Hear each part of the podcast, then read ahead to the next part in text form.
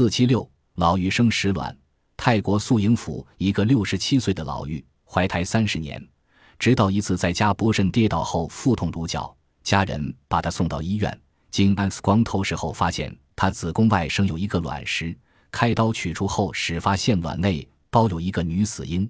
老妪名叫娘天，十七岁那年与一青年结婚后一直无生育，到三十一岁那年才开始怀孕。怀孕期间。腹内小生命不断跳动，使他饱受痛苦。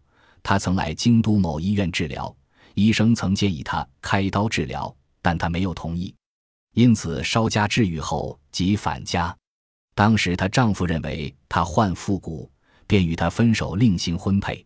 此后其肚皮仍时胀时平，按摩可感到腹内有一块大石头般的硬块。最近因半道腹痛如绞，使卵堵塞尿道。无法排泄小便，才决心求医生开刀取出卵石。发现这块卵石厚两厘米，长二十厘米，内藏一具五官齐全的女婴尸体。本集播放完毕，感谢您的收听，喜欢请订阅加关注，主页有更多精彩内容。